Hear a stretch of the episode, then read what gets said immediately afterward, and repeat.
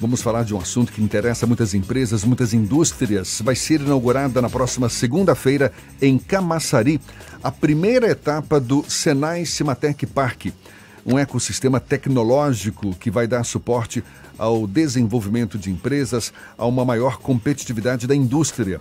O projeto é uma expansão dos limites e da atuação do Senai Sematec, que funciona na Avenida Orlando Gomes, em Salvador. A gente vai entender melhor que complexo é esse, conversando agora com o presidente da FIEB, Federação das Indústrias do Estado da Bahia, Ricardo Alban. Seja muito bem-vindo. Bom dia, senhor Ricardo. Bom dia, amigo. Eu só espero que deixe o seu para outra oportunidade. Não tá certo. Bom mas dia. é um prazer estar aqui com todos os nossos ouvintes da Tarde FM, aqui no nosso programa Isso é Bahia. Bom dia então ao Edson, ao Fernando e a todos os ouvintes.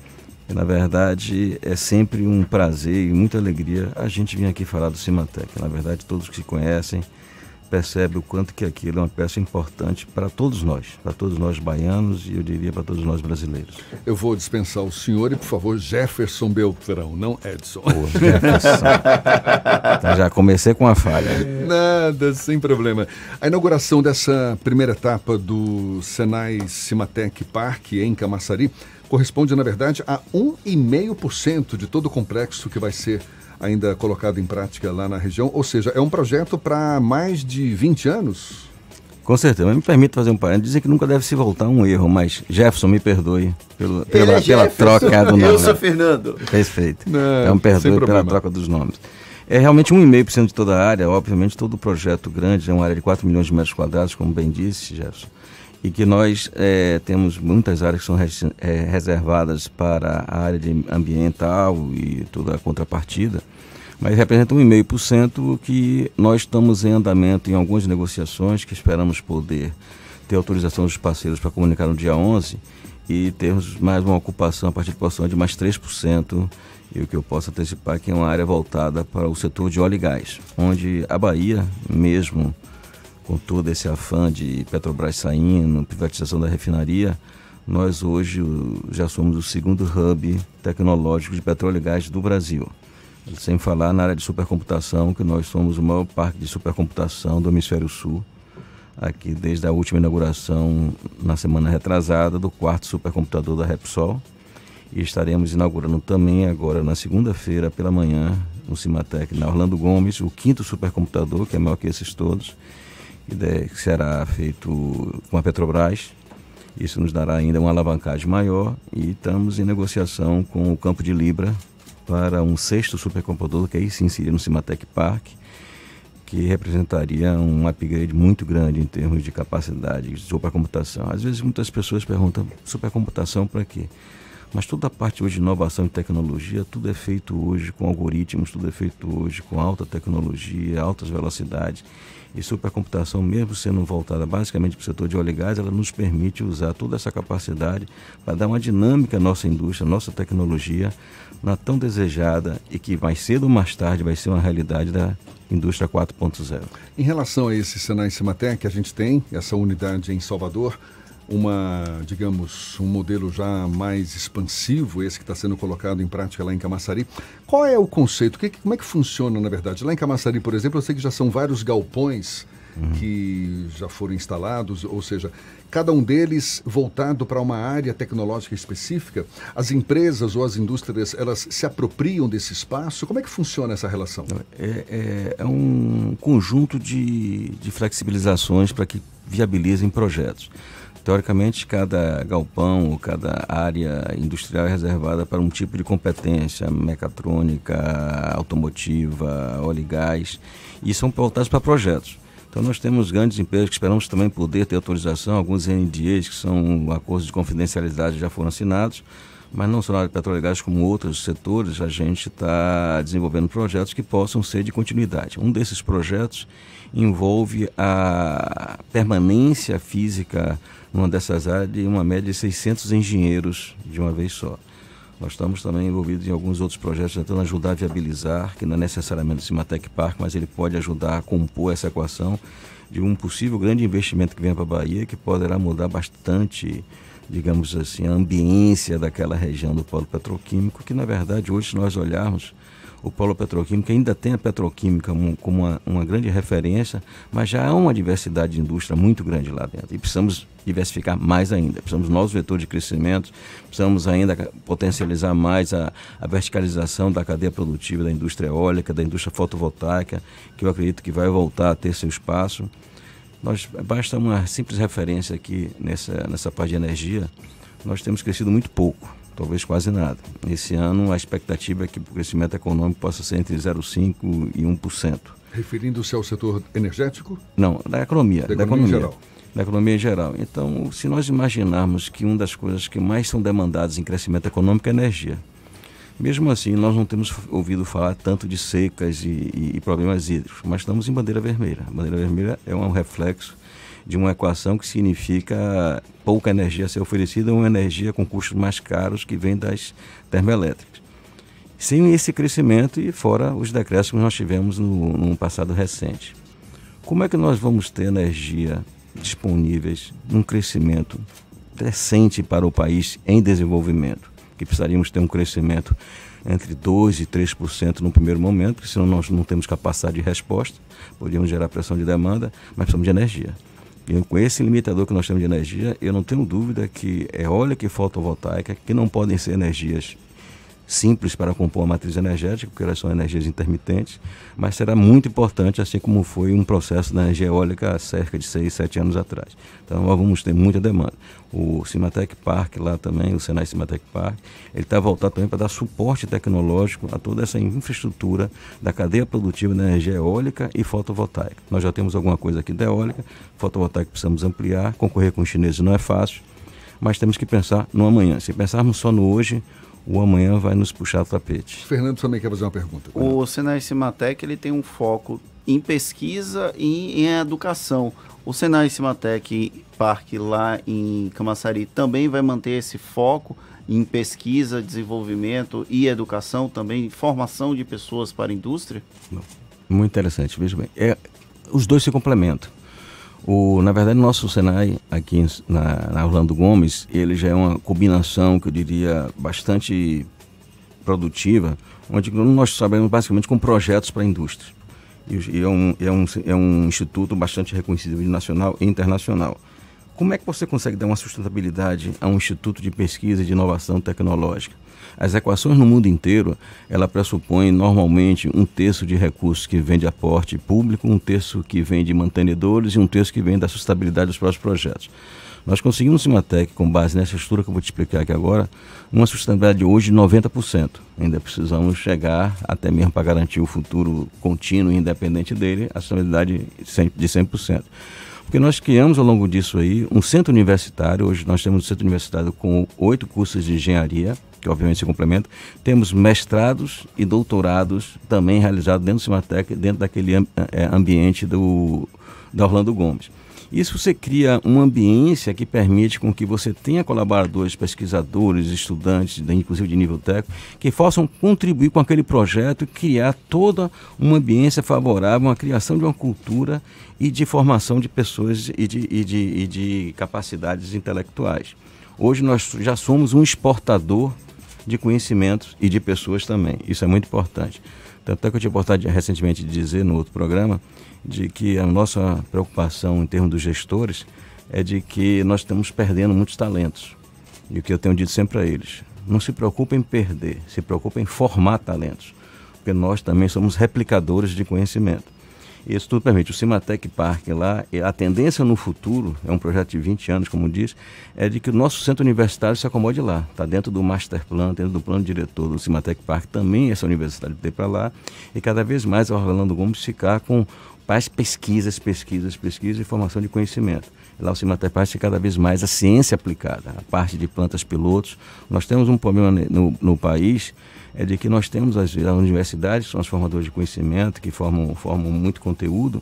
Nós temos alguns institutos, como o nosso mesmo, que fazem um, uma parte inicial da, da, da pesquisa aplicada, com testes de bancadas, com realmente desenvolvendo mais alguma coisa, mas falta para nós o que intermedia entre o que pode ser viável e efetivamente a capacidade de transformar aquilo numa, numa, indústria, que são uma formação de plantas pilotos, testes mais, mais amplos, de modo a permitir que aquela, aquilo que foi pesquisado, ele efetivamente seja viável a nível industrial.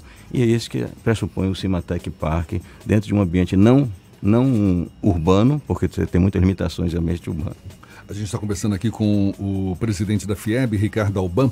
O Senai Cimatec Park está instalado em Camaçari, certamente desenvolve ou vai desenvolver ações voltadas para as indústrias do polo de Camaçari, mas está aberto a empresas, indústrias do Brasil todo, inclusive fora do Brasil? Sim, sim. Nós hoje trabalhamos, na verdade, como nós sabemos que o, o, a indústria brasileira, efetivamente, os grandes centros de decisões e os portos estão em São Paulo, nós trabalhamos muito forte com as principais indústrias brasileiras nacionais. Nossos grandes parceiros são Petrobras, são Shell, são Repsol, são Total da francesa, a CSN, a Votorantim, a Nexa, são várias empresas nacionais mesmo. Hoje o Cimatec ele trabalha com o mercado nacional e com vários parceiros internacionais e as transnacionais, as empresas que estão no Brasil, mas são empresas de capital estrangeiro.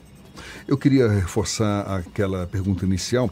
Como é que se dá essa relação? Uma empresa interessada no Senai, no Senai Sematec, ela aporta recursos ali para o desenvolvimento de pesquisas, se apropria de algumas daquelas áreas, de algum daqueles não, não. O patrimônio, os ativos sempre são de negócio, nós desenvolvemos projetos.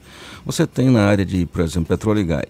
Existe na área de petróleo e gás todo, todo um, um incentivo à pesquisa. Então, existe a cada todas as petrolíferas, ela tem um percentual de suas receitas que são destinadas à pesquisa e inovação de um recurso que são negociados com a ANP. Então, esses recursos têm que ser investidos em pesquisa e inovação. Essas empresas entram com a parte dos recursos e esses recursos que são incentivados via ANP, eles precisam ser aplicados em desenvolvimento de novas tecnologias. E precisa de um instituto para prover isso muitas vezes, porque até mesmo o SEMPS da Petrobras não tem capacidade de resposta para todas as suas demandas e mesmo porque a maior demanda é para ele próprio.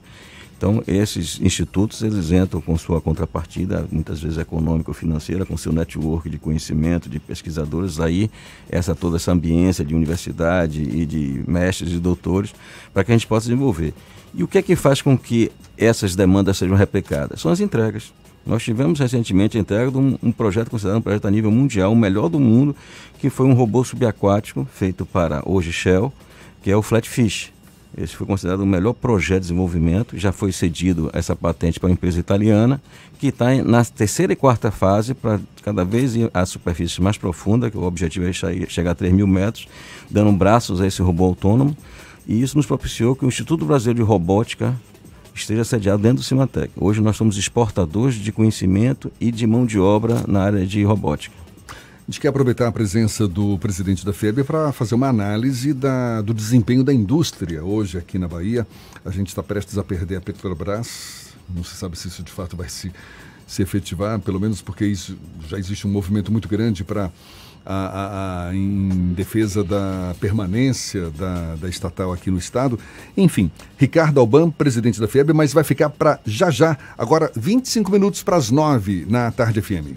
Agora são 8h40 e a gente retoma a conversa com o presidente da FIEB, Federação das Indústrias do Estado da Bahia, Ricardo Alban, falando sobre o desempenho desse setor aqui no estado. Em nível nacional, a gente já sabe que a produção da indústria brasileira já acumula uma queda de quase 1,5%.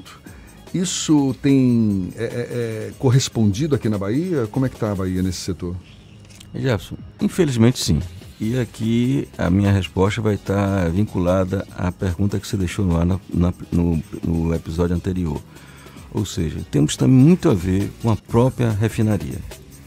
Vou lhe tentar. Você está se referindo à Relan? A Relan. Refinaria Landulfo Alves da Petrobras. Nós comentamos sobre a possibilidade da saída da Petrobras aqui. A refinaria ela representa cerca de 30% do VTI industrial, que é o valor de transformação industrial do estado da Bahia. Então, qualquer oscilação no movimento dela representa uma perda de PIB industrial muito grande. E, de fato, ao longo desses dois últimos anos, por política da Petrobras ou de mercado, nós temos tido perdas constantes de produção da própria refinaria, volto a dizer, a Relan. Então, hoje, esse processo de privatização das refinarias, de cerca de 50% da capacidade refinada da Petrobras, nós não podemos ver isso como algo que não faça sentido, principalmente para a Bahia. Nós temos uma refinaria aqui de cerca de 60 anos, ou um pouco mais, que o conceito é que ela está envelhecida. Na verdade, ela teve uma remodelagem há cerca de 6, 7 anos atrás, bastante significativa, mas é a segunda maior refinaria do país. Ela tem uma capacidade industrial com uma versatilidade de produtos muito grande, com um grande, o maior, a maior logística portuária de uma refinaria que tem dentro do país, sem falar nas dutovias que chegam a 700 quilômetros. Então, é um, uma ferramenta de desenvolvimento industrial muito importante. Mas que é, não está correspondendo a. Não estaria correspondendo por todos os momentos que nós estamos vendo que estamos passando pela própria. O senhor, defende, o senhor defende a privatização da Relan? Eu diria que sim, Jefferson. Eu diria que sim, porque é o que é o melhor para a Bahia que eu vejo, independente de qualquer posição institucional ou, ou, ou, ou por parte de, dos próprios dos próprios trabalhadores da Petrobras, não é esse o caso, estão garantindo os empregos, mas é que a Petrobras, a refinaria Lando Foz, ela vai poder crescer. O investidor que vem certamente vai ser um player, não vai investir para trabalhar ali com 80% da capacidade, 85% da capacidade. Ela vai, vai comprar aquela a refinaria para ampliar, principalmente a parte de logística, e fazer com que aquilo seja um novo vetor de crescimento, principalmente para aquela região. Aquela região que está lá em, em, cima de Mataripe, toda aquela circunvizinhança. Olha o que aconteceu conosco com o, o porto de, de, da Enseada com o, o estaleiro de onde está ah, hoje, hoje efetivamente aquele, digamos assim, como todos conhecem, um elefante branco. Era uma esperança tão grande para aquela região e que hoje está lá parado sem uma solução de continuidade. Então, a refinaria nós precisamos aproveitar ela, que é uma grande indústria operacional, e aquilo vai trazer uma nova dinâmica. Eu não tenho dúvida disso. Para isso é que nós, nós também sofremos mais ainda. Nós perdemos ao longo desses três anos um PIB industrial relativo mais que a média nacional por conta desses fatores eu acho que nós vamos ter uma tendência de melhora. Qual o setor mais confortável da indústria hoje na Bahia?